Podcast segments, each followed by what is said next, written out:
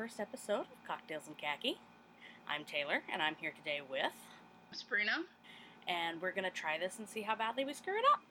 Shall we introduce ourselves? Sure, go ahead. All right, I'm Taylor. I recently was bitten by the MASH bug for no apparent reason. I've watched it since I was a child and usually every day before Jeopardy in the last two years. And out of the blue, realized that because Netflix exists, I never had to stop watching it. So here I am now doing this, and that's pretty much me. I am on another podcast, The Baker Street Babes, which is a Sherlock Holmes podcast, which inspired me to attempt to do this. However, I don't have our amazing tech person, so I don't know what my own skills are going to produce. So we're going to give it a go. and I met Sabrina by putting a beautiful note on Tumblr saying, Somebody do a podcast with me. And luckily, she responded, was not terrified by me. And we are now good friends, right? Exactly. So, tell us a little bit about yourself. Well, uh, my name is Sabrina. I've been watching MASH off and on since I was a kid. Uh, it was my dad's dad, one of his favorite shows. Recently got into it, mostly spent a couple days in the hospital at the beginning of the year. And while I was laid up in a hospital bed, there was a channel on the on the TV in the hospital that played MASH a lot. So that was what I laid there and watched because I wasn't allowed to get up. So uh, as soon as I got out, I had about a two week break from work, and in two weeks watched the entire series, and then started again.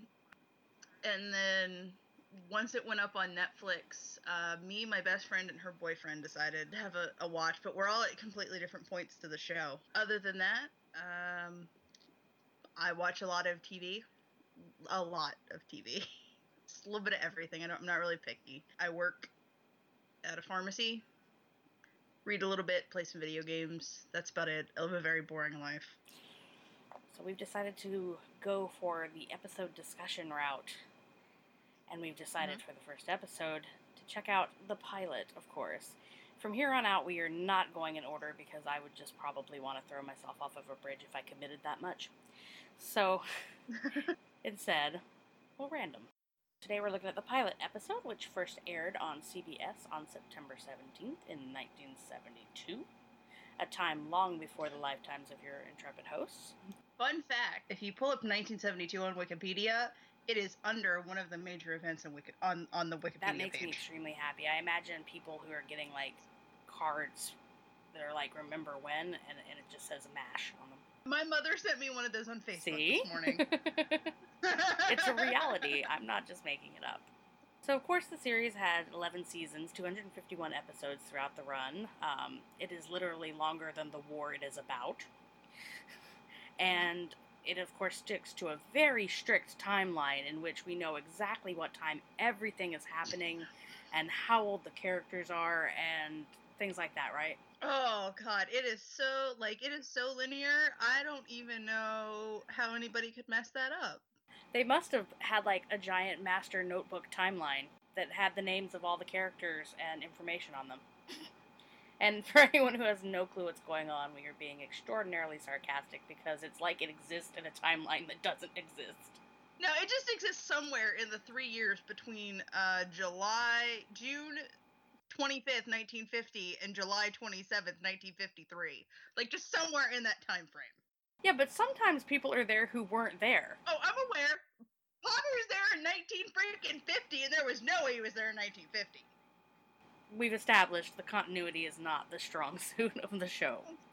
In fact, looking back on the 11 year run of everything that went on with it, it's even funnier to me that it's non-linear because one of the very first scenes in the pilot is the one that has the establishing shot that says they're in Korea and then it says quote a hundred years ago. Yeah, and it, and it specifically says Korea 1950. A hundred years ago. yeah, like there's no guessing what you know year it starts out at. and it's completely inaccurate and it just sets it for everything. People don't have the same name. No, no. It's just fantastic. Oh yes, I wouldn't have anything to talk about if we weren't getting to point out all the things that are wrong.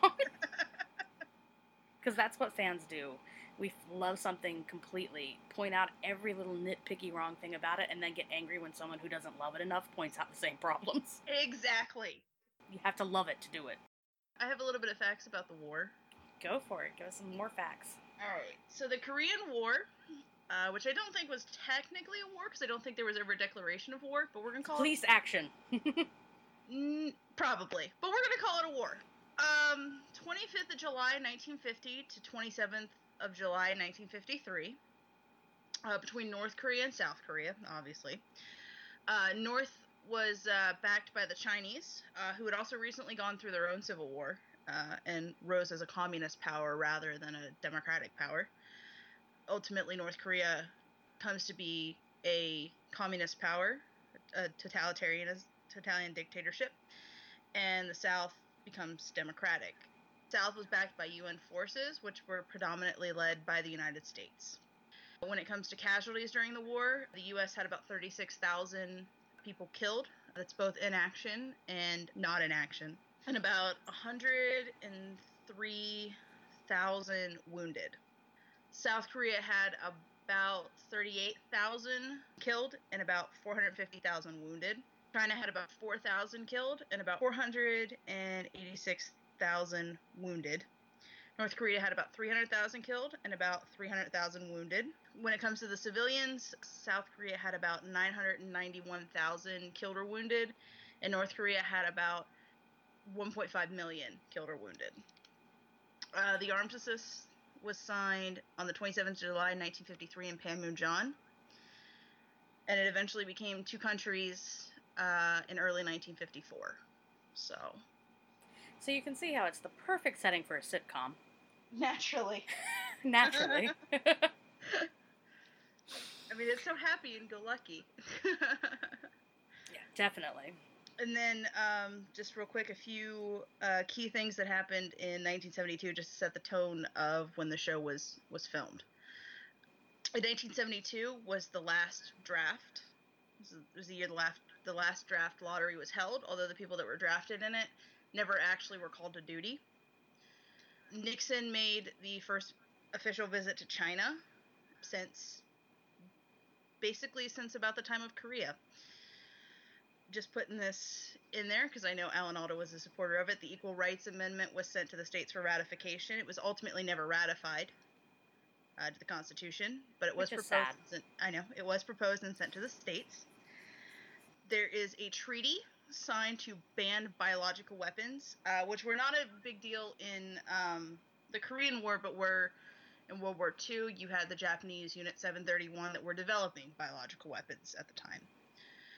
1972 was also the year that the Watergate scandal broke, and uh, 1972 is also the year that uh, major breakthroughs started to happen in the Paris Peace, Acco- Par- Pe- Paris Peace talks, which led to the Paris Peace Accord, which for a short time ended a lot of the fighting in Vietnam.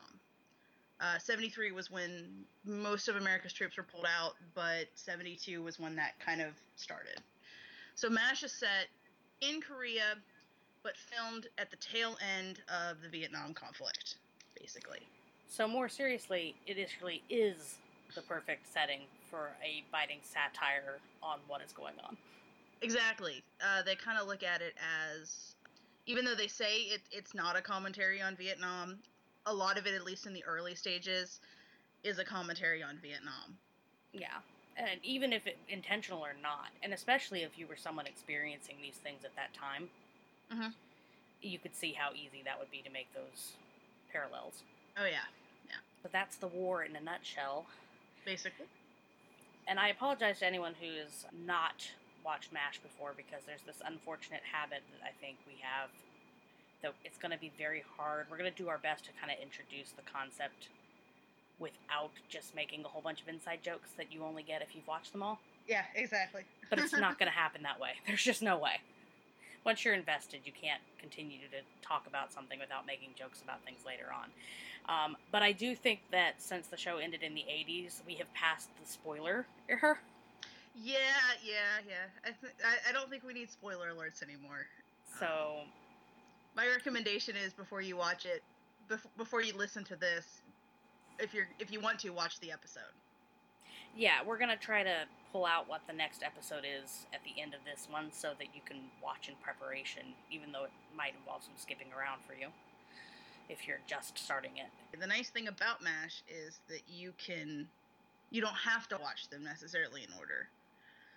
Uh, there are some that, you know, talk about things that happened in the past, but they're not so there that you won't know what's going on. Because we're revisiting the linear timeline that they have. Exactly. It's the nonlinear timeline for the nonlinear podcast, I guess. Shall we talk characters first, or shall we go straight into episode discussion? I would do characters personally. That way people know who I'm talking about. Exactly. All right, then. So I'm going to just go ahead and put this out there. Sabrina made this amazing outline of all of the characters It is like a novella within itself It's about six pages long. that we will probably be drawing from. And some of the things are very serious and tell you things about people, and some of the things are just commentary that we have on characters. Um, I feel it very important that everyone understand that Hawkeye has um, a bullet point that says sexy with a sub bullet point that says extremely sexy, for instance. um, it's very important. exactly. It's a character trait that matters a lot in your Hawkeye It's very, it's very important. Of course, we're going to look at, um, I guess we'll start with our two main characters, uh, Trapper and Hawkeye, shall we? Yeah, I'll do Hawkeye. You're, everyone will do Hawkeye. That is the point of the show. That's it. That's the show. you know, I gotta, I gotta say this. As you know, I I love Star Trek: The Next Generation. There's the post online that um, uh, says what Star Trek character would correspond to what Mash character, and Hawkeye corresponds to Riker, and Riker is the man whore of the galaxy. And I feel like Hawkeye, at least in the early seasons, is the man whore of the 4077. So Definitely. definitely. I find it I find it very uh very perfect. All right, so our main character is Captain Benjamin Franklin Hawkeye Pierce. You'll be you'll hear him referred to as Hawkeye. That's what he usually goes by. Hawk. Sometimes. Hawk Just drop uh, the eye. Or Hawk, yeah. Hawk Hawkeye is uh, a surgeon. Uh, later in the first series, becomes the chief surgeon. Uh, more specifically, he specializes in thoracic surgery. So that's the the chest cavity and the abdomen. He is, as we see in the opening shot of the first episode, he likes to play golf, particularly in a minefield. You'll also find that he is a martini aficionado. Him and Trapper set up a still uh, in their tent. Uh, their tent is lovingly referred to as the swamp, by the way. And they share it with Frank. We'll meet him later. His hometown is Crabapple Cove, Maine, although in the early seasons you see it mentioned as Vermont. Uh, but in the book, in the movie, it's just Maine. He, he never mentions Vermont. And Crabapple Cove is not a real place, so don't even. No, but it is based off of a, off of a real place. Well, yeah, it's definitely based off of a real place, but it's not a place you can go have an adventure. Sadly. Unfortunately, he his family in the TV show he's not married. In the book he's married with kids, and in the in the movie he's married with kids. But he's single in the TV show. His family, his father's name is Daniel, although I think it's Big Benny in the book, and his dad's a lobster fisherman in the book. But he is a doctor, like Hawkeye, in the TV show. He also has a mother uh, who is alive for the first couple of seasons and then died when he was really young in the later seasons. Uh, and a sister. He has a sister in the early seasons, and then in the later seasons mentions he was an only child. Other characteristics: he is ridiculously tall, black hair, bright blue eyes. As everyone on this show has, you'll discover. Yeah, yeah, they really do though. Um, and he is portrayed by Alan Alda, who, fun fact, uh, signed on a mere hours before production started to play Hawkeye. So, And is now the definitive Hawkeye in my brain. yeah, So, yeah, well done. he's, he's what I see when I think of Hawkeye. I'll go on in with Trapper. Trapper, of course, is his full name is John Francis Xavier McIntyre. He's a captain like Hawkeye and a surgeon. Uh, he also enjoys golfing and martinis. You can see how they get along quite well. He, of course, is one of the other residents of the beautiful swamp, and he's from Boston, Massachusetts. He actually is married, however. He has a wife named Louise, and two daughters that are mentioned, Becky and Kathy. And uh, he's portrayed by Wayne Rogers on the show for the first three seasons before horrible things happen. Spoiler alert. I say horrible. It's not like he dies or something. I mean, no, no, he made it home. He made it home. no, he made it home, but it's still heartbreaking. Uh, he is similarly ridiculously tall because apparently the casting call was like, you need to be over six foot two and have blue eyes. Except he has hazel eyes. Yeah, that's true. That's true. His aren't actually blue. It's later on when BJ moves in that we become just a nothing but blue eye show. That's accurate. That's accurate, right? So Trapper is very much Hawkeye's roommate and specifically his partner in crime. oh yeah, they're they're playmates. They're playmates and it's adorable. so those are your main two characters, or what they essentially tell you are the main two characters. As you'll discover farther and farther down the road, let's face it, Hawkeye is the main character. It was originally proposed that they were going to be they were going to be equals, like they were in the book and in the movie. But it eventually comes out that that Hawkeye is the character that most people seem to like more. So Hawkeye uh, ultimately becomes the main character. Pretty much. And I can't say that I disagree with that. That's that's true. That's true. I think part of the problem is that Trapper's character wasn't fleshed out well enough. no, not on the TV show. No. They cut out a character completely because there was the book is MASH a novel about three army doctors. So and there's another doctor in the movie. They cut out one complete character. So In the swamp, however, there is one more roommate to be discussed Yeah. Frank Burns. I feel it important to note that in the outline of characteristics, the very first thing under his name is, quote, single most annoying character in the history of television. I've only found myself feeling sorry for him once in the entire five seasons he's on that show. I don't know, sometimes I feel sorry for him, but not normally, no. Um, he has a wife named Louise also, because the other thing the show is really good at is picking a name and sticking with it. So Trapper's wife's Louise, Frank's wife's Louise, and apparently everybody's sleeping with a woman named Mildred, but we'll get to that. Accurate. Frank is pretty much your personification of your Republican. Like even at one point, I think it was in the fourth season when BJ comes in. I remember him being particularly excited about the concept that the new Doctor might be a Republican. Yeah, yeah. Um, he's, you know, very regular army, very into the war, very n- keen to impress everyone and rise through the ranks in a way that our other two doctors, who could honestly care less about army-related things and restrictions. He's very good at being military and not so good at being a doctor.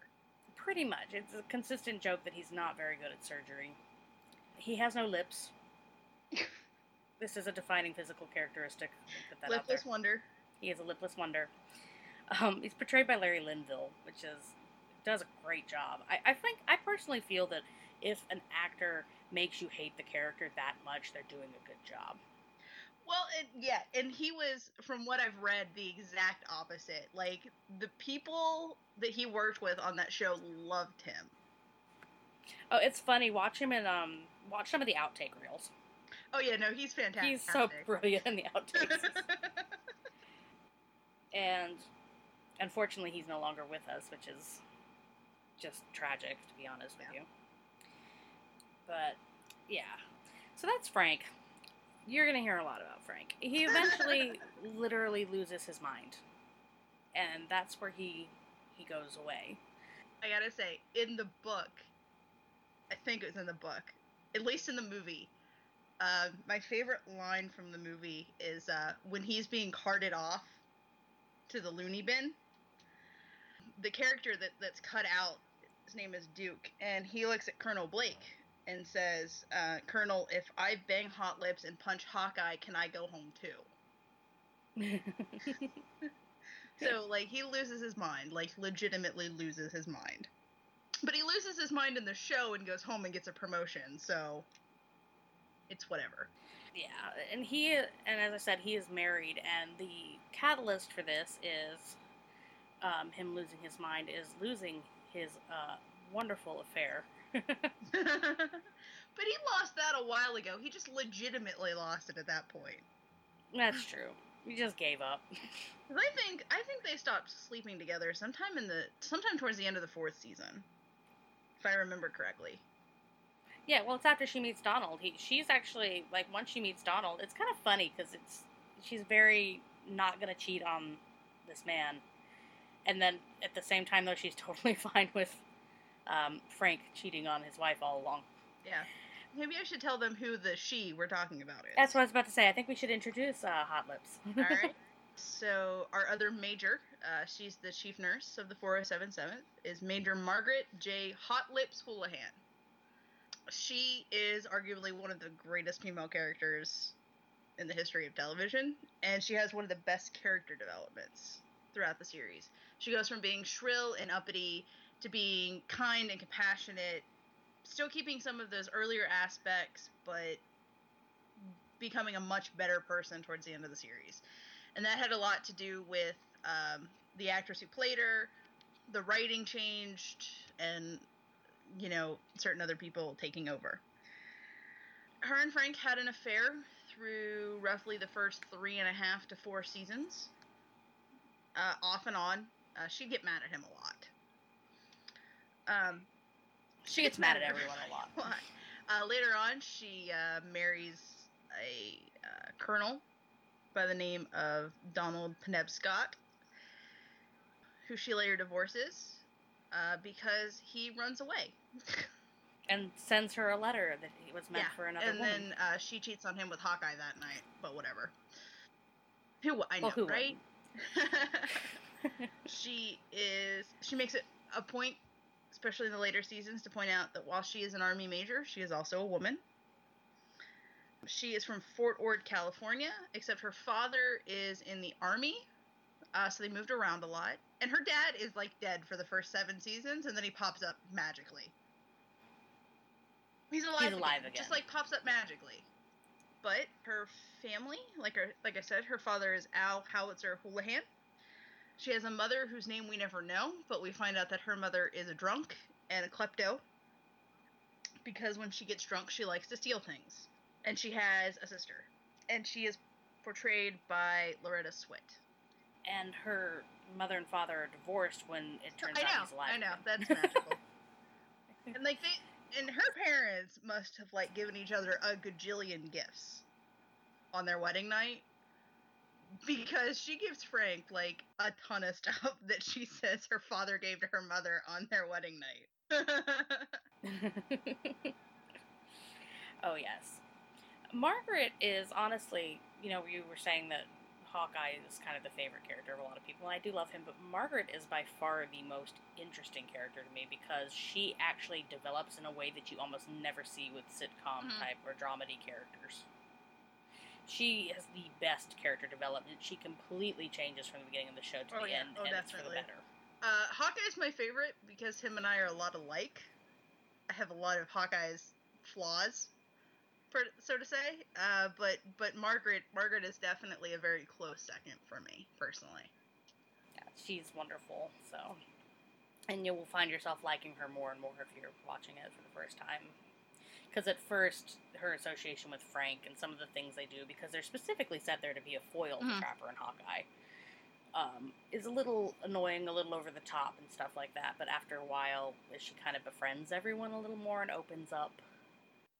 There's a there's a quote uh, from Alan Alda that once said that it was amazing to watch her go from like sitting being very quiet on set doing needlepoint to walking out there and shrieking like a banshee on camera. I bet, because that's kind of the main thing she does for a few seasons yeah, there. she shrieks like a banshee for, for three seasons. And I think, do we want to hit our last Yeah. couple characters here real quick? Yeah. Just give a little overview. Uh, Sure. Let's start with our CO, shall we? The wonderful commanding officer of the entire unit is Lieutenant Colonel Henry Braymore Blake, who is pretty much completely useless at his job. Okay, that sounds no, that's that's not That true sounds- though. Actually, let me It sounds because really cool, honestly, but it's really not.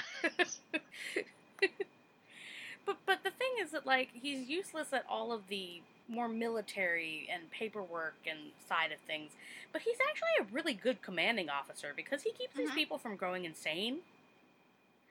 He makes everyone fairly happy. He's he's a good surgeon, so I mean he helps him out in that regard. he's just kind of, as I said in the, in the outline, his indecision, I think, is his biggest problem. Oh yeah, he's not good at making Exactly. And executive he's decisions. kind of a bumbling idiot. Yeah, and he's adorable. Let's face it, he is the best drunk of all the drunks because pretty much everyone on the show is drunk. But Half the time- no, that's actually not is. true because well, but Radar and Mc- well Mulcahy, Mulcahy gets, gets drunk, too. on communion wine, and Radar gets a trip to Seoul where he gets drunk and dragged back to Potter's office in the fourth season. That's true. And to be fair, like anytime you see Radar drink anything, he'll take like two sips of it and be fall down drunk because he's usually drinking Exactly. grape Nehis. Okay. Let's be fair But about anyway. that. But um, he's played by McLean Stevenson. He is also married. Uh, a wife. Uh, the name that we have written down is Lorraine, but heaven. heaven Lorraine knows. was her name through at least the third season. I'm one to say it started in season two, but she had like three different names before then. Because his, I swear to God, his Yeah, wife's she's- name was also Louise at one point, and eventually became uh, Mildred, because everybody is sleeping with Mildred. Well, if his wife's name was Louise, then that just means that he, Frank, and Trapper were all married the Exactly. same woman. Which would explain all the infidelity, She honestly. brother husbands. It's fine. It's an interesting set of brother husbands to choose. And he has two or three kids. I'm wanting to say it's three because I think he had a son before his wife had the baby. So I'm wanting to say it's two boys and a girl. Yes, he actually has a son during his time in the MASH unit. We get to experience his finding that out. Uh, he signs paperwork. We were talking about how he's bad at paperwork. He just indiscriminately signs anything placed in front of him. And I, I really and truly wonder how it is that Klinger never figured that out. He could have been like sectioned 8 out of there and just been like, um, yeah, this is for sending some aspirin to the orphanage. He could have been right out of there. Like Just putting that out there. he orders ice cream. He thinks he's ordering ice cream, but he's actually signing weekend passes to Tokyo. So It just, you know, at one point, Radar gets him him to it. sign blank pieces of paper so that he doesn't have to sign them later. So, um, and Henry has arguably the saddest death ever. You know, you And know, you don't even see it. but I think the saddest part is what I mentioned earlier was that he had a son that he never got to meet, and I think that's what makes it even more tragic. Of course. But I will give you just a heads up. If you don't watch the last few minutes of Abyssinia Henry, and then just ignore like three lines in later seasons, he never died. Fun fact: there is a brief segment at the beginning of an episode of the Carol Burnett show, and I think it and I think it aired not long after the season three finale of MASH, where you see McLean Stevenson and he's dressed up like Henry Blake, and he is floating on a piece of wood in the middle of the Sea of Japan, and saying, "Hey, I'm here. I'm still alive." So Okay, so are we now just taking the Carol Burnett show to be new uh, canon? It's it's it's uh it's MASH canon now. So. And while, while you're looking at Carol Burnett show, watch the Alan Alda one. Anyway, because Carol Burnett is fantastic. I want to be her when I grow up. we have two more characters, two more main characters that we meet. So we have uh, Father John Patrick Francis Mulcahy. Uh, we find out later that his rank is lieutenant. Um, he is the priest of the outfit. Uh, he is a Catholic priest, but he handles the uh, services for all, I guess, the, the Christian based religions, but he also does a Jewish ceremony every once in a while. Uh, like I said earlier, he sometimes gets drunk on the communion wine. I can get in on that. He is a big boxing fan. We learn a couple se- a couple episodes later, uh, when Hawkeye is training Trapper, that he loves to box, loves watching boxing. He has black market connections. Uh, that's how he gets supplies and such that they can't get.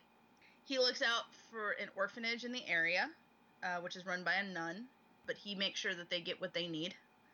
Uh, and the 4077th helps with that. They make sure that the orphans get uh, the medical supplies that they need. Pretty sure he grew up in a Catholic orphanage. I'm pretty sure. I'm pretty. I. I'm almost certain that he he said that once. His hometown is Philadelphia, Pennsylvania. His family, uh, we at least know he has a sister, uh, both literally and figuratively, because his sister is also a nun. Uh, she bit him once, and she has a major overbite. Uh, we find that out. She also plays the saxophone. Um, Father Mulcahy is the only character on the show that was played by two different people. Uh, in the pilot episode, he was played by a man named George Morgan. For the rest of the series that he is in, uh, because he is not a main character until later seasons, but he's in most of the episodes in, in the in the early seasons. Uh, he's played by William Christopher, who is the person who most people think of when they think of Father Mulcahy. All right, and I guess I'll move on to our favorite little Hufflepuff. Uh, that's what I'm going to call him. Our other character, Corporal Walter Eugene Radar O'Reilly, who is the company clerk and basically runs this outfit. Mm-hmm. Um, to him, Henry is very much a father figure. And Henry's kind of taught him to do his job, which is funny when you think about it because Henry is so bad at everything, but Radar basically is like a model of efficiency. Uh, radar basically, it, I'm, actually, I'm going to read what it says in the outline because I think this is perfect. Picks up radio transmissions via his glasses or some shit. I don't know. Maybe he's psychic. Um, he literally anticipates Henry's every thought. He can hear and knows when choppers or wounded are coming in before they're there. Things such as that are kind of his defining things. He's from Ottumwa, Iowa. He has a mother and an uncle, and his mother looks exactly like him. Literally. Like, yeah, his mother yeah. is him. Let's face it. and uh, they, he comes from Ottumwa, like I said, which is he lives on a tiny farm. He's a from from a farming family, so to speak. He's played by Gary Burghoff. Uh, he's one of the holdovers from the movie, is he not? He is the only holdover from the, the movie. Only he's the only person. The he's the only character played by the same person in both the movie and the TV show. And he's just plain adorable. He has a teddy bear, which actually is adorable also. See, I can't say anything besides adorable when I'm talking about him. Although I really feel that right before he leaves the show, he becomes extremely bitter. I think that the reason he becomes extremely bitter is because the fact that Gary Burghoff himself was extremely bitter through most of the show finally comes yeah. out. it just took a while. Yeah. I don't know. And unfortunately, I think that's part of the reason why I can't look at Radar the same. On top of our main characters, we also meet a handful of characters that are in at least a handful of episodes as our minor characters. We meet Captain Ugly, John Black. He's the anesthesiologist, one of them for the 4077th. Which is something you'll never see mentioned again after the first few seasons. There's not a specific, there's always just some random person with no name doing it, or one of the doctors does it themselves. Or one of the, one nurses. The nurses. Yeah, does it a lot. Yeah. We meet Lieutenant Maggie Dish. She's held up to be the model of beauty. She is. She, she is. According to Hawkeye, she is. Uh, is she in other episodes? I think she's in a couple. Probably in the first season. Um, not very much though at all, and very very rarely mentioned. Which is really funny because when you watch the pilot, it's almost like they set her up to that it's going to be a big deal. You're going to see more of her, and you don't. Yeah, and then you never really do. We meet Captain Oliver Hammond Spearchucker Jones, which is another character actually from the uh, book and the movie. And he lives in the swamp on the fourth uh, bed exactly. that is never used exactly. again. He's the fourth. He goes away, unless Sidney stays over for a slumber party. But we'll he's the fourth swamp rat. Um, he is the only African American semi-main character on the show through 11 seasons. He they eventually took him out um, because it's revealed later that uh, there actually aren't any not in the show it's revealed later but we find out later that they took him out because there were no african american surgeon, surgeons in korea during the war. So that's why he's eventually taken out. So for one of the very first times ever the people who defend whitewashing of stuff because there weren't any in that time were exactly. actually right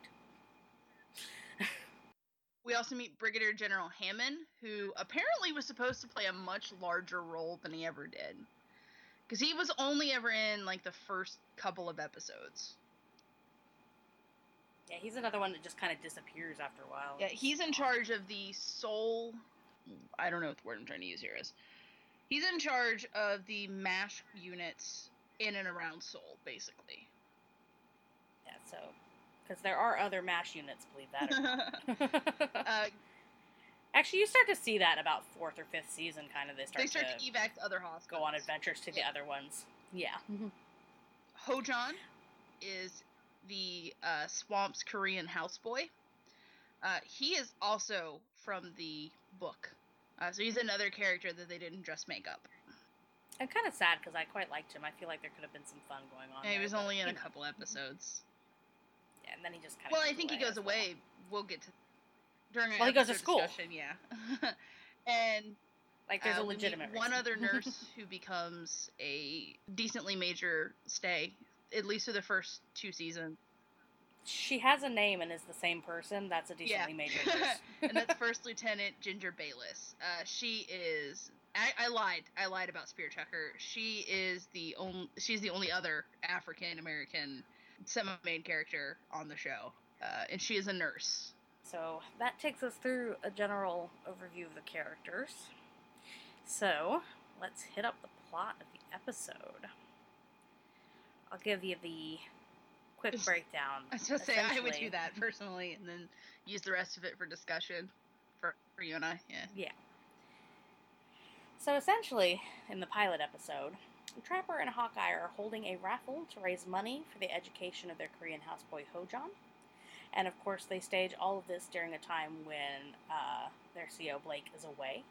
And adorable hijinks ensue as they try to create a way to come up with the money that is needed to send their houseboy to Hawkeye's alma mater. So that's what we've got starting as our introduction to these characters. This is our first little snafu type situation they go through. What do we want to say about this episode in general?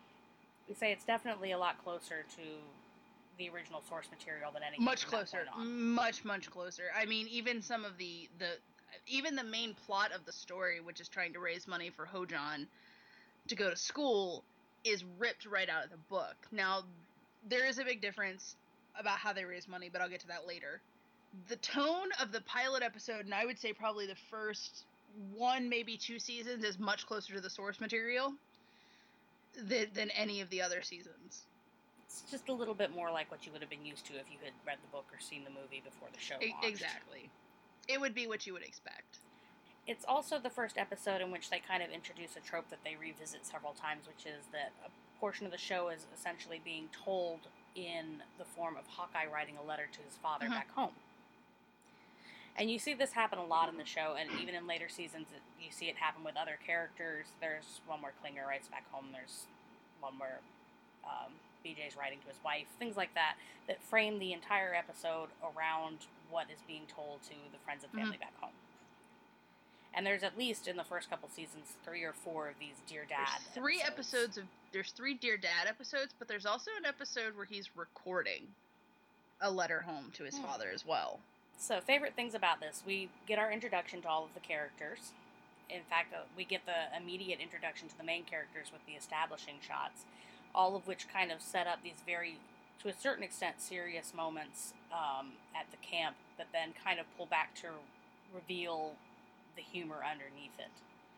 Um, for instance, um, Henry Blake is opening a bottle of champagne, but you can't tell what he's doing when it's zoomed in. It just looks like he's working OR or something similar. And as they zoom out, you realize he's just opening a Uh-huh. bottle of alcohol, which pretty much sums everything. It really up. does.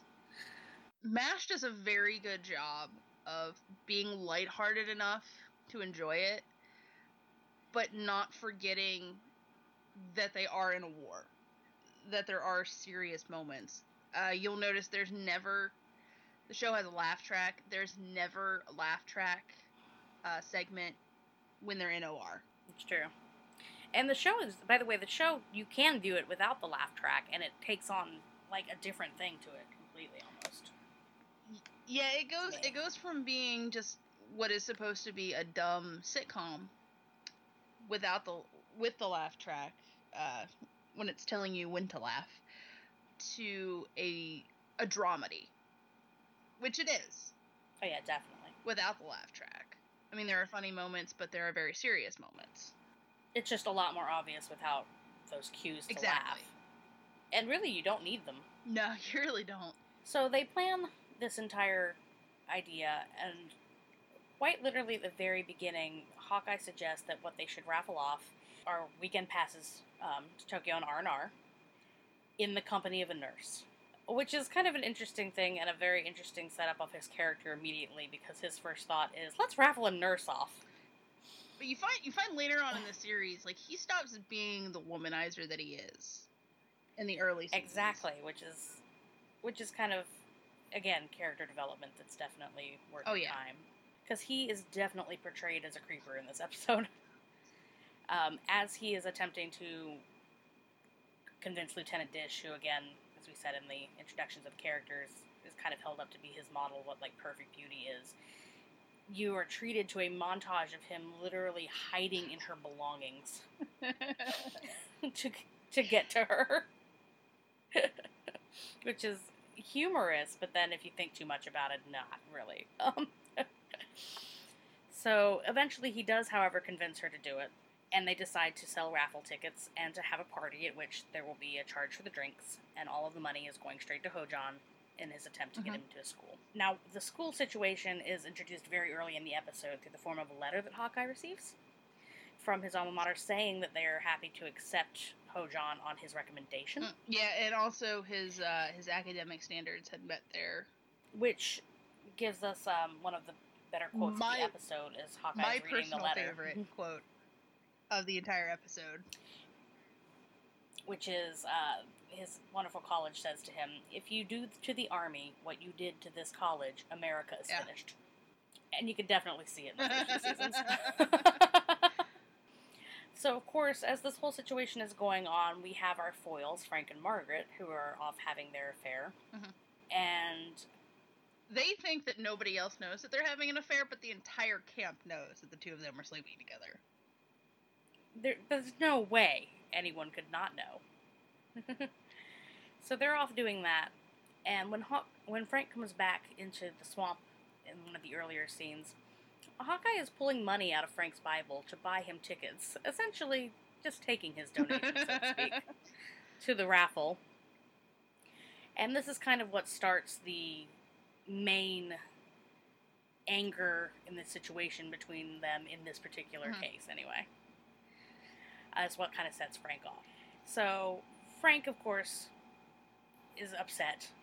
And He's not just um, upset about that. He's upset about um, life. living with them in general. which you would be too if you were him. Well, if I was it. that uppity, yeah. I'm not defending his uppityness. if my I'm head just was that far up my own ass, I'd be mad about it. And in retaliation for this, he destroys their still, which essentially, and especially you'll as seasons go on, you'll discover is tantamount to like destroying a precious significant other. Well, in, in, in, in Frank's defense, he didn't actually mean to break the still. He was dropping it. Instead of dropping it, he kind of threw it on the floor and it broke. he should have never touched I it. damn agree. it. Like, you're not wrong. Ah, Frank. Frank. See what I mean? Worst, most annoying character. And in retaliation of this, uh, Trap and Hawk put him in a gunny sack, which is the most childish response him- ever. Literally kick it. him out the door. Literally kick It's him. wonderful. Which is unfortunate because it really leaves Henry with no choice but to attempt to punish them in some way, which he's not very happy about because, well, first of all, it involves responsibility and work. And second of all, he generally just agrees with them, I think. Usually, yeah. Uh, but part of this punishment is that he's taking away the passes and not allowing them to carry out their raffle fundraiser. Or have the party. He shuts the he shuts the entire party down. He shuts the whole thing down. Unfortunately, he's also leaving them to have a talk with General Hammond. Which you find out a little bit later that General Hammond and um, Margaret are uh, close personal friends. Yes, close, very close. um, but Henry's going off to do this and has told them no party, and, as if there's any chance that they are going to listen to that. Um, and leaves Frank in charge of the entire unit, which is also a bad idea on many levels. Yeah, well, Mm, eh, got no choice. That's how the army works. Unfortunately, Frank is somehow a major. um, of course, our boys are rather intrepid and will not take no for an answer. As we discussed in the opening, R- Radar does trick Henry into signing over the passes by telling them that he's ordering But ice cream. Ripple, Quadruple. Quadruple. How much It's is it? ton, It's like a ton of ice cream. it's a ton, like an unreasonable Yes. amount of ice cream, even for a mash unit. Um, and so they throw their party Mm-hmm. anyway. But in order to do this, they have to remove Frank from action. And they have to keep both him and Margaret occupied. And of course, the easiest and not at all unethical or illegal way of doing this is simply to sedate him and wrap his face up like a mummy with bandages. I see no way this could be wrong. so after they've sedated Frank, uh, we start into the party. Um, and while the party is going on, uh, Margaret is walking around looking for Frank. She informs, she, she walks in and interrupts. Hawkeye is dancing with Lieutenant Dish at this point, too, by the way. she informs him that uh, when she finds Frank, that Hawkeye and Trapper will be arrested. And Hawkeye says that um, he hears that a lot of wounded are coming in later. Uh, they're actually Canadians, because, like I said earlier, it's UN forces led by the U.S., but there were also other countries in there. So it's a group of Canadians who try to take a hill, uh, and there will be a lot of wounded coming in. And he doesn't plan to operate if he's been busted. Which is another trope that they have introduced that you will see again and again for the first few seasons. It literally is like Hawkeye does something horribly illegal and is going to get arrested, but he can't because he has to do surgery. And then everyone sees him perform surgery and is like, wow, you're the greatest surgeon that has ever walked the earth. We can't arrest you. Exactly. Exactly. It happens a lot, at, at least in the first season. He tells Margaret to forget about Frank and join the party. I think what he tells her exactly is to uh, forget Frank, grab grab a guy, and give him a dancing physical. Which is She gets good. she gets mad and starts to walk away, and he spins around and calls her hot lips, and she gets even more mad. and she storms off and calls General Hammond, uh, who is at dinner with Henry at that time. Yes, which of course is what brings them back to the camp to discover this illicit party. Margaret eventually finds Frank in post-op when she's going to give the uh, soldier who is in the bed the shot, and she recognizes something. Well, uh, she's going to give him the shot, and uh, realizes that it's Frank. So instead of giving him the sedation, she gives him something to wake him up. Which is beautiful because she was this close to just giving him another sedation shot. She really was. so uh, Hawkeye announces that they've raised enough money to send Hojon to school, and he announces the winner of the raffle.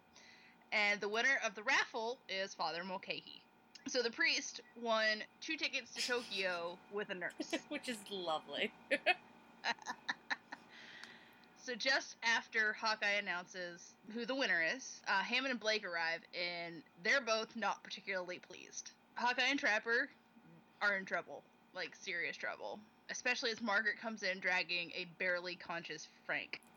And uh, General Hammond calls her Hot Lips, and Hawkeye and Trapper look at each other and say Hot Lips, and then they realize how they know each other.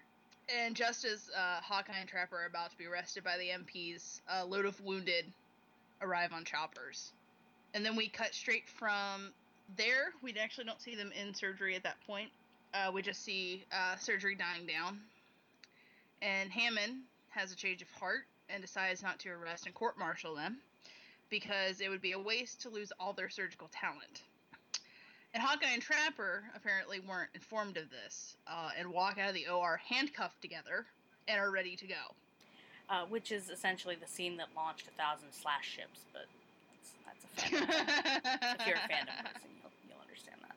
if, if you ship them, yes. If you're a Pearson Tire girl, you'll get it. the last thing we see is uh, Hawkeye and Trapper lamenting about have, about how if they keep people alive, they'll never get out of the war.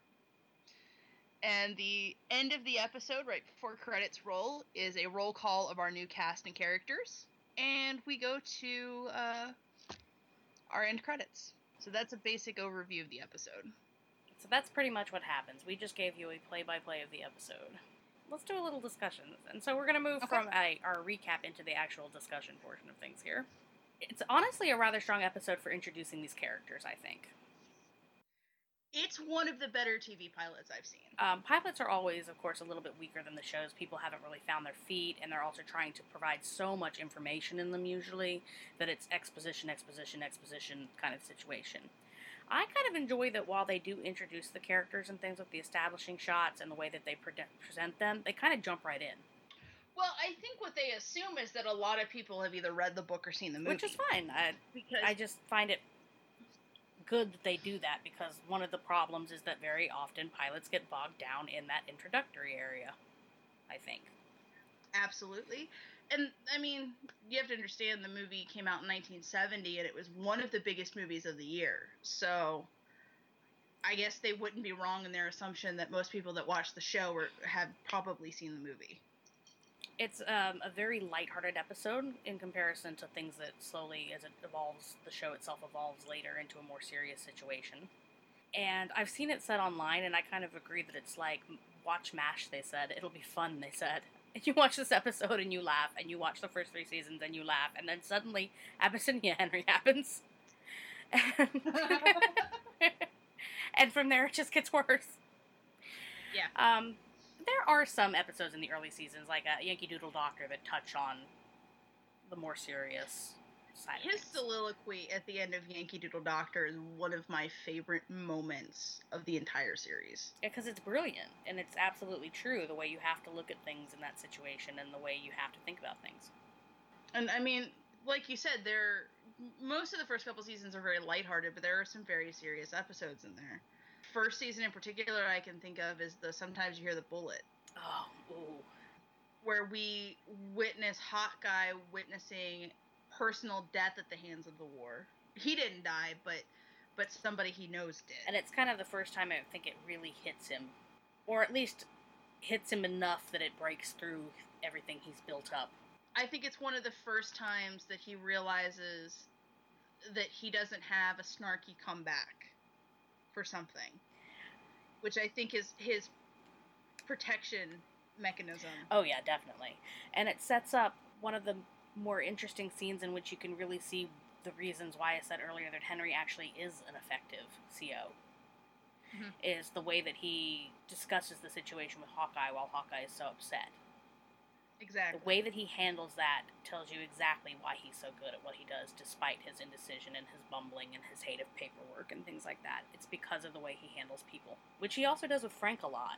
I think he does. that's yeah. a very interesting relationship because he does a very good job, again, in that commanding officer position of walking this fine line between upholding standards to what Frank wants and being authoritarian to the degree that is necessary, but at the same time not putting everyone through it. I think he's much harsher on Frank because I think Frank needs someone to be much harsher on him. Oh, definitely. Very interesting relationships. I in the very first episode we see the first time that we are automatically introduced to Margaret and led into this idea that she quite obviously uh, uses sex as a tool. Not so much during the run of the show, but in her past. Yeah, she doesn't do it as much during the run of the show. And in fact, one of the in my opinion, strongest Margaret moments in any season is right after her divorce has gone through when the general comes a general comes to visit and offers offers to give her a promotion basically. But entangled in that is that they have to be romantically involved. And there's this part of you, if you've been watching it at first, that's a little afraid she's going to say yes because Mhm. It's obvious she's done it in the past. That's where she is. She's very career minded and things like that. But the moment that she throws this man out of her tent and tells him basically to get lost is the moment I think that is the biggest turning point for Margaret. I agree. Because you see her kind of take control of her own fate and realize she doesn't have to manipulate other people to be good at what she does. But that's one of the themes that they introduce early on in the episode here that definitely helps to paint that character development later on. Yeah, especially with her nickname. Her nickname is Hot Lips. I don't remember if she had that nickname in the book. It's been a little while since I've read the book. Uh, and that's not how she gets her nickname in the movie. She doesn't have it before. Spoiler if you haven't seen the movie. Basically, what happens is her and Frank are having sex, and Hawkeye and Trapper have put a microphone under her bunk and broadcast it to the entire uh, camp and she mentioned something about hot lips, and that's how she gets her nickname in the movie. And there's never any real explanation of her nickname on No, but you can assume that she had to have gotten it probably from all the it's pretty from all the liaisons she had, and you'll notice she had most of them with people in power. Oh yeah, she's always Well, it, there's even a joke, a throwaway line in one of the episodes where she says that she could never love someone who couldn't outrank her. Yeah, yeah, she does. There's some ambition going on there. It's a little bit of a Slytherin. But it's never actually like proven that she slept her way to the top. You know what I mean? No, I don't think she did though. Like, I don't think. I think she keeps those connections handy Exactly.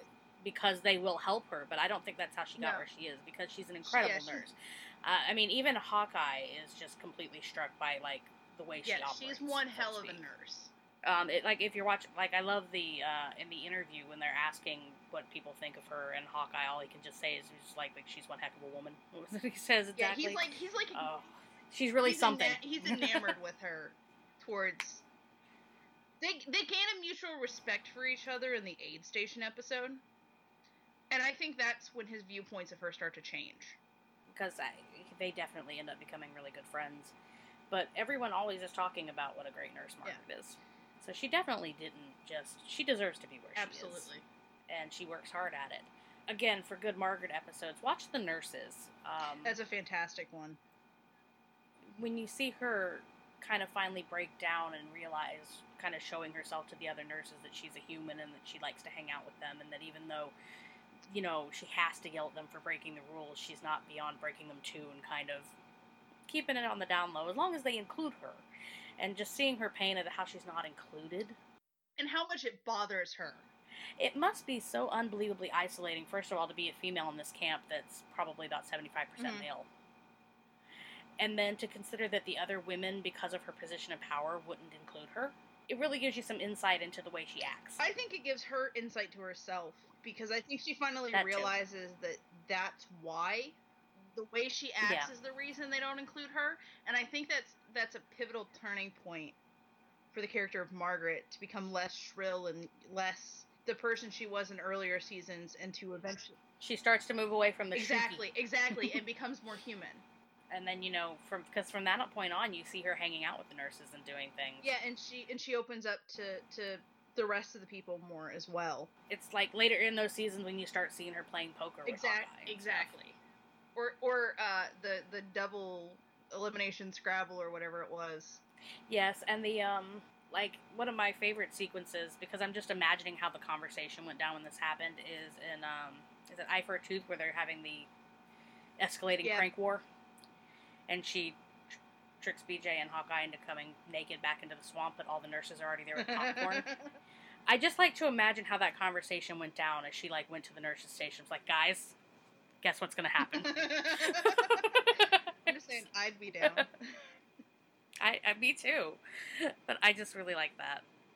Another really good Margaret episode. It's in season eight. Uh, it's called "Are You Now, Margaret?" and it's the episode where she Oh, gets yes. uh, accused of being a communist sympathizer.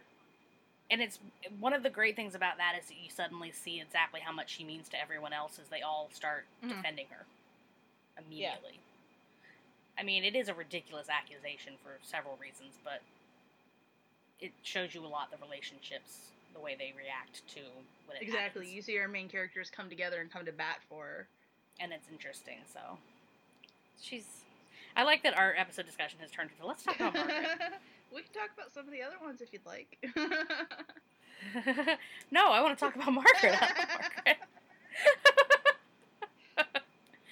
it's just you know, her. She's the one that changes most in between this pilot episode and the I end of agree. it. And so it's easiest to end up talking about her when you're talking about the pilot episode. I can see that. Her At least her that's how I feel. Her and Hawkeye are the two with the most development as characters. And they're also they're the the ones who are there beginning to end. there are. I was about to say there are three characters, uh, but only two actors who are in the pilot and the finale. Uh, you have Hawkeye, Margaret, and Father Mulcahy are the three characters, and the two actors are Alan Alda and Loretta Swit. As I said earlier, Father Mulcahy is played by a different actor in the pilot episode. Hawkeye is Alan Alda is the only actor in every episode. I think Loretta Swit was in 243 episodes, if I remember correctly, in total. So she's only Wow. missing. She's not missing many, but she's Yeah, no. credited in all of them. and she's in most of them. So I mean, the two characters that are that are there are going to be the ones with the most development. I mean, Hawkeye goes from being a lecherous, gin chugging, snarky problem with authority womanizer into I mean he still drinks but not as much. He doesn't really womanize. He becomes a much more sympathetic. He really character. does. He really does. It's it's you feel like he grows up. He does. He becomes an adult. And I mean, at some points he's kind of forced to, but it's all changed for the better, I think. Oh yeah.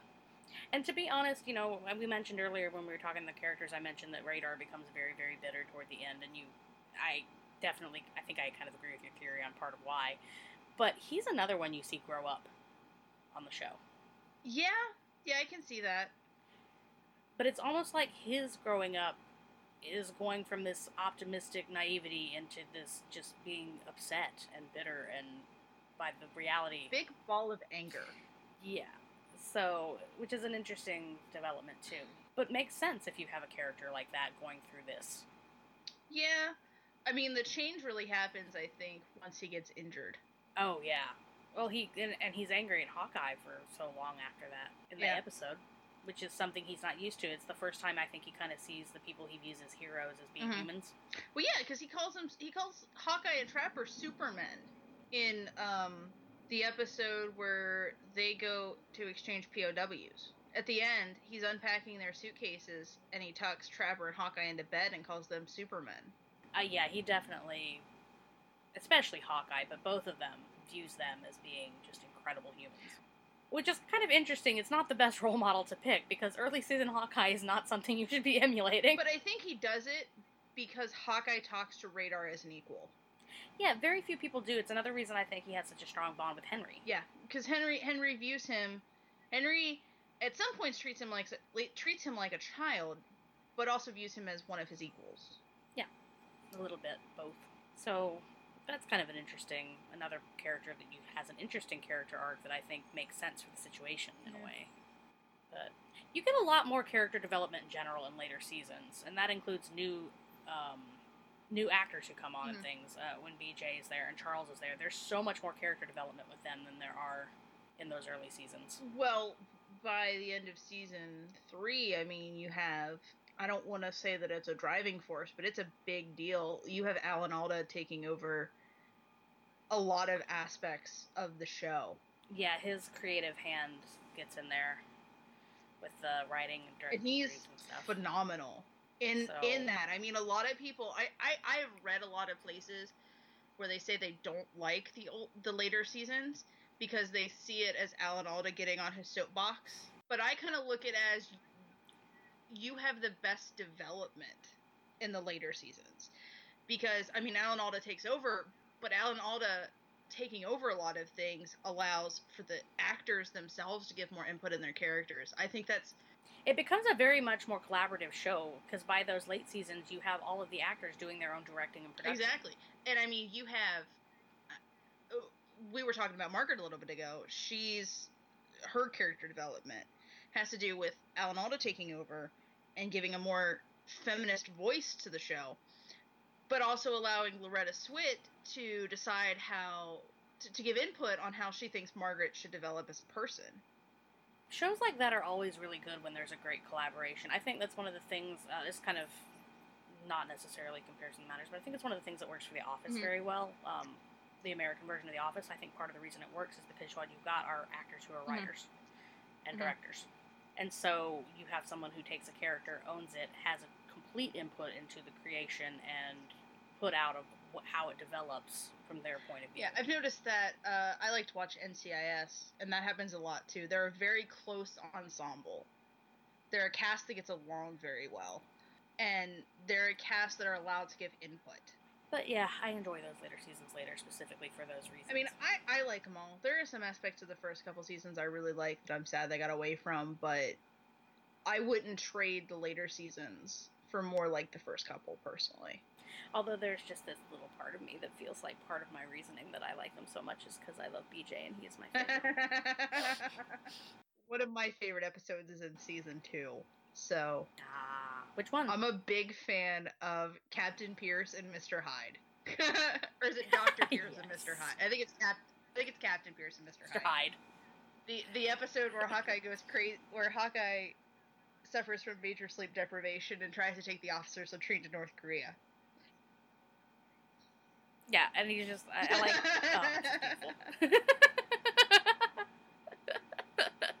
Oh. okay, I see that. Okay, see that's the thing. That's what I'm saying. I feel like my preferences are specifically the way they are because I have an attachment to something in the later seasons that I don't in the first. But in all honesty, my favorite episode of the show is in season seven. Which one?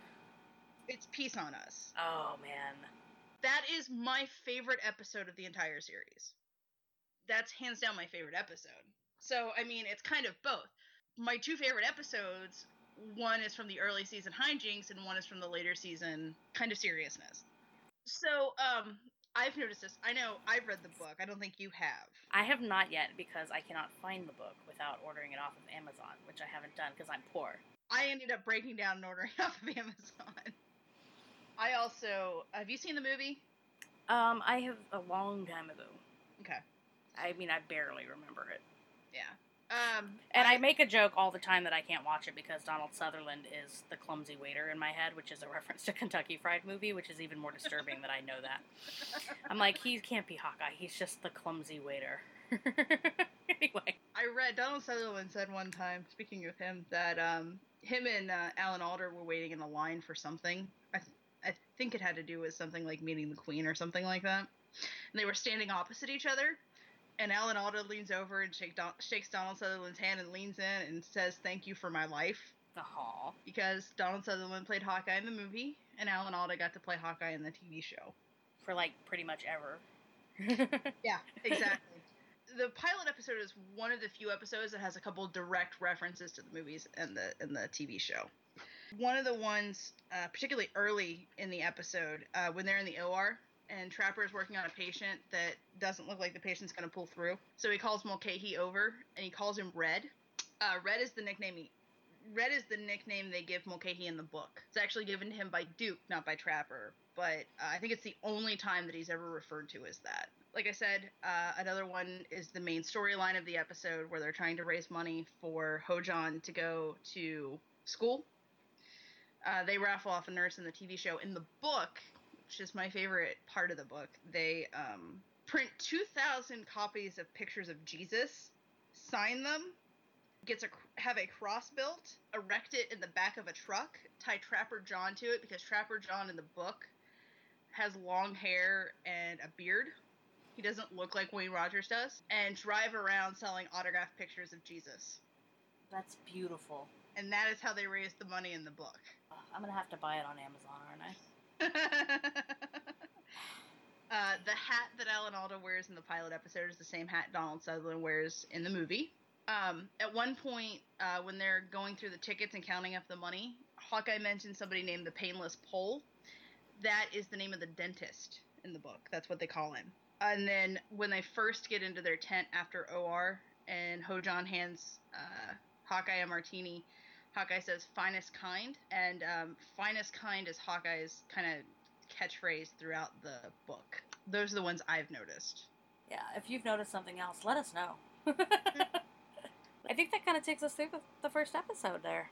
I agree. I think we're good to go. Uh, that was a lot of fun. I hope other people find it fun and interesting and not just boring listening to us ramble. Um, it will get better if people just hang in there. This is our first attempt, so we'll start probably getting better structure going on here and things like that as we go on, uh, which we hope to do. I am plan at least to do one more of these, if not several more. I'd like to do a lot. But if nothing else, I'm giving it at least one shot. So, the thing that's left for us to do here is we need to pull up a random number generator and find out what episode we'll be discussing next so everyone can watch it. This is completely random, which means we'll probably end up with like one of the very. I mean, most of the episodes are really good, but we'll probably end up with like one of the ones that I'm not enthusiastic about just How because about I'm I'll, doing I'll hit it three times, okay? Okay? Third number is the one we'll go with. You ready? Uh, yep. One, two, three. We get episode 101, which is in season four. Ooh, I like season four. BJ. Might be in season five, actually. I lied. Because the first four seasons have 24 episodes apiece. Okay, episode 101 is from season five Episode 4 Out of Sight, Out of Mind. Sounds good to me. All right. So, we will work on that. Everybody go watch it. I don't have a timeline for the new episode yet. I mean, we'll definitely give it at least a week or two so that people who do, if anyone actually bothers to listen, they can go watch the show and have fun. Uh, Yeah. We're going to be launching our social media sites in tandem with this, so just pop over onto our Tumblr or our Twitter and uh, give us some questions, comments, anything you have. We'll be happy to mention them on here or respond to them. You can also send us an email. Uh, we have a Gmail account, uh, which is cocktailsandkhaki at gmail.com. It's all one word. Pretty much, you can find us everywhere with- the username Cocktails and Khaki. We'll we'll link everything on the Tumblr page. Yeah, definitely. So you can check us out from there, and hopefully, this is something that will go on, and we can do some more fun things with it. And if you're a big MASH fan, you can go check out uh, the text from the 4077th. Oh yes, that's another little side project of ours, which I have been enjoying a lot. it's a lot of fun. And if you go and check that out, and you happen to also be a genius of um, wit and stunning humor, send us some of those, please. We take submissions. Even if you can't do actually create screen caps, you can send us ones you think would be appropriate with descriptions of what scenes or episodes you think they would go for. Yeah, I can pull caps, no problem. So please let us know. If you have any ideas for the podcast, like I said, You want to be on the podcast? Let us know. Just do all of the things. Just, uh, just send us a note. Let us know. we like talking about MASH with people, and the more people talk with us, the better. Uh, we also plan at some point maybe talking about things from the fandom. So if there's things specifically fandom related that you'd like us to discuss. Oh yes, we're all about that. Cosplay, fanfic, memes. Yeah, an adventure. exactly. We want this to be fun. It's by the fans for the fans. Yeah, there's just there's kind of a lack of MASH podcast out there. One, I do believe. See? All right. Well, Thank thanks you. everyone. That's it for now.